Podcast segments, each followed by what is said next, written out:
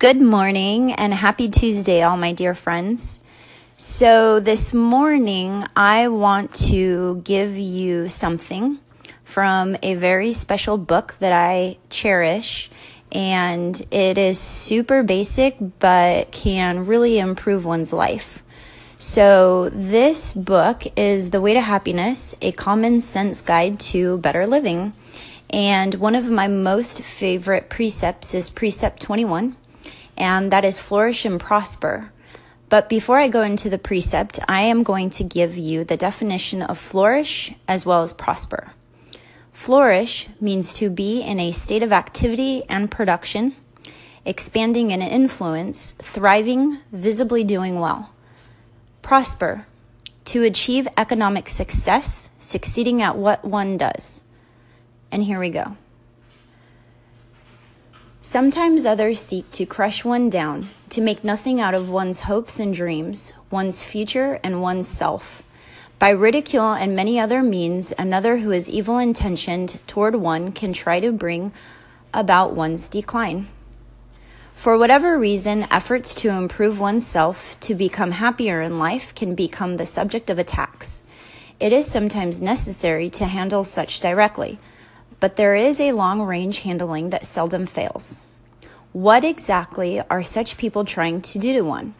They are trying to reduce one downward. They must conceive that one is dangerous to them in some way, that if one got up in the world, one could be a menace to them. So in various ways, such seek to, to depress one's talents and capabilities. Some madmen even have a general plan that goes like this. If A becomes more successful, A could be a menace to me. Therefore, I must do all I can to make A less successful. It never seems to occur to such that their actions might make an enemy out of A, even though he was no enemy before. It can be classed as an almost certain way for such madmen to get into trouble. Some do it just from prejudice or because they don't like someone. But however it is attempted, the real object of such is to make their target grow less and fail in life. The real handling of such a situation and such people, the real way to defeat them, is to flourish and prosper. Oh yes, it is true that such people, seeing one improve his lot, can become frantic and attack all the harder. The thing to do is handle them if one must, but don't give up flourishing and prospering, for that is what such people want you to do. If you flourish and prosper more and more, such people go into apathy about it. They can give it up completely.